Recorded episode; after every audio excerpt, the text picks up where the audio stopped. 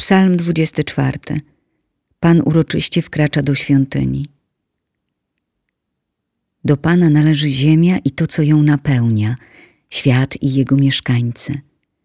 Albowiem On go na morzach osadził i utwierdził ponad rzekami.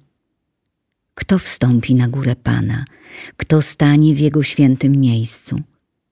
Człowiek o rękach nieskalanych i o czystym sercu, który nie skłonił swej duszy ku marnościom i nie przysięgał fałszywie.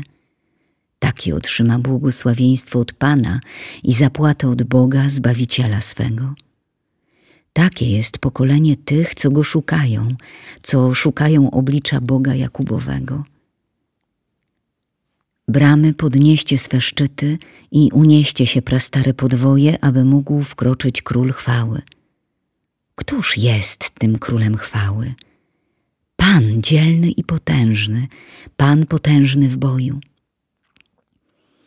Bramy, podnieście swe szczyty i unieście się prastare podwoje, aby mógł wkroczyć król chwały.